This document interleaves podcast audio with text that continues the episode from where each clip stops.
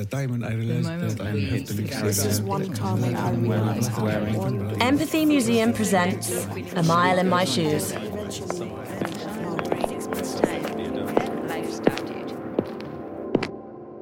These shoes are a sort of brogue. They're a mid height heel, they're made of black leather, and they have a black leather tassel on the front, which is embellished with a sort of gold ring. They're from June and they're a European size 37, and they look in relatively new but worn condition. These shoes belong to Claire. This is her story. Public health really is about social justice and reducing health inequalities. So it's about enabling young people, adults, the elderly, the vulnerable to live happy, fulfilling, healthy lives. And that's why I really like it.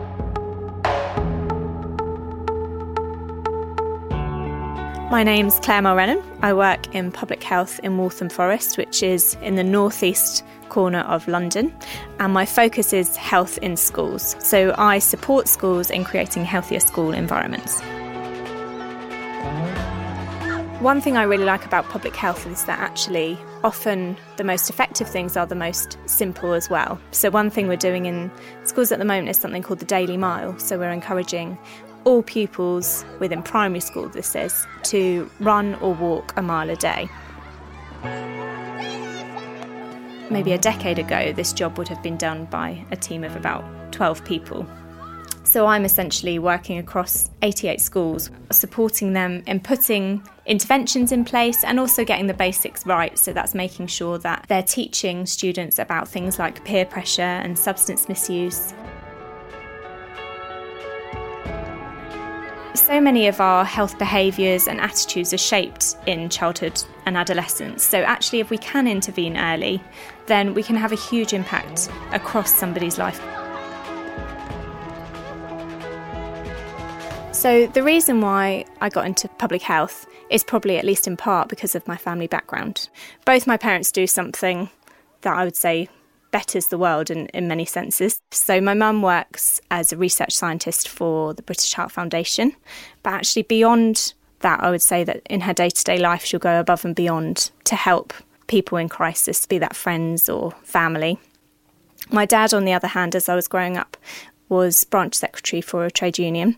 So, not only did he represent people in court, he also at the same time um, stood in two general elections while I was younger he wasn't elected. It was two very minority kind of left wing parties. But I think his reason for doing that was a sense of social justice. And he'd often draft me and my sister in when we were younger to do various canvassing around the place. So I guess this job was my small way of trying to improve the lives of vulnerable people. And I'm also lucky because it combines that belief in social justice with also my academic interests in health. Another bit of work that we're doing is around oral health. So, one of my schools at the moment is organising an oral health week. Oral health is a huge problem nationally. For under fives, tooth decay is actually the number one reason for admissions to hospital. So, one of my schools is doing things like they've linked up with a local dentist practice and they're coming in and fluoridating the kids' teeth. They've done lots of baseline data, so this is one way that we look at impact as well, and that's revealed that actually, one, a lot of the children aren't registered with a dentist or have not visited in the last year. Two, a large number of them are also saying that they don't brush their teeth twice a day. So, what we're hoping is that actually at the end of this intervention, we'll have far greater registrations. We're also involving parents in that because any good health promotion work with young people should involve parents, and obviously it will be the parents that register their kids. And also, we're hoping to see an increase in the number of kids reporting that they're brushing their teeth twice a day. I would say that public health is not appreciated enough across the wider sector, although I'm sure I'm a little bit biased in, in saying that. I think there's a misunderstanding of what public health is sometimes. But actually, public health is a huge field. Part of it is about healthcare planning, so it's not all prevention.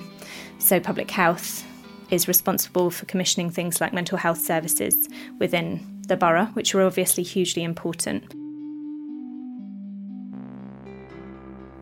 I think people also have kind of perceptions around this nanny state. So we see that in the media a lot where people get up in arms about interventions around wearing seatbelts or smoke free environments, when actually those things do have a huge impact on health longer term.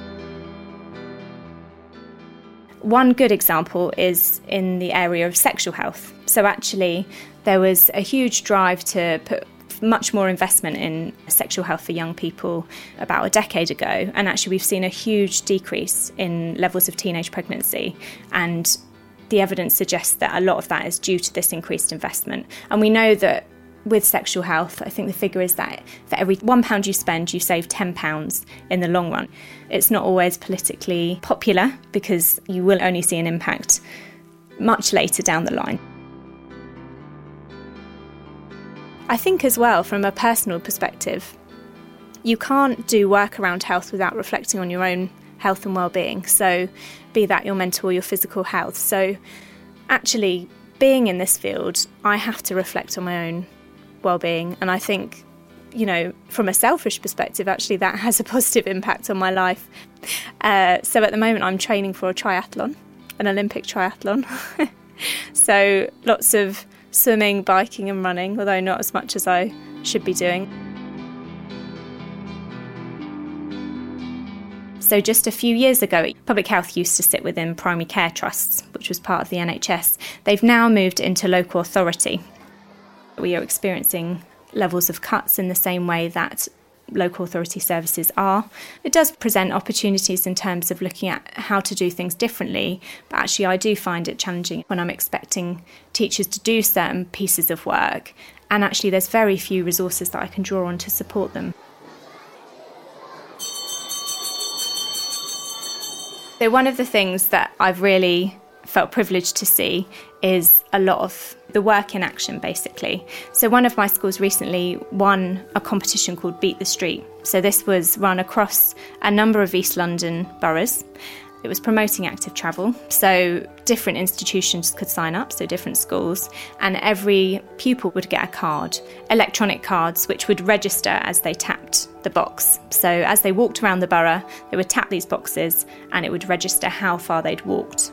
They were competing against schools from Newham and from other boroughs across East London, and actually they won overall.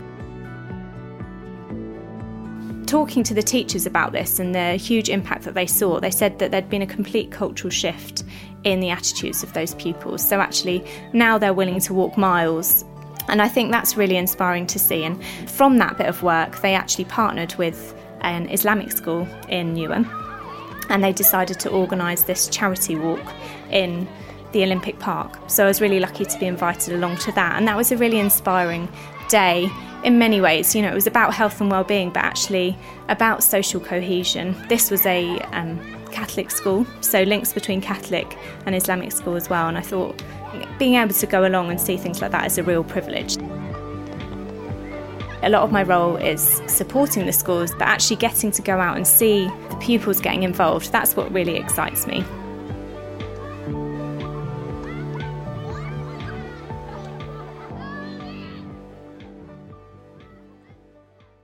Claire's story was produced by Rachel Simpson. Her shoes are part of a growing collection of footwear hosted by the Empathy Museum's A Mile in My Shoes exhibition. The shoes and stories come from all over the world. Follow us on Twitter, Facebook, and Instagram to find out where we are going next.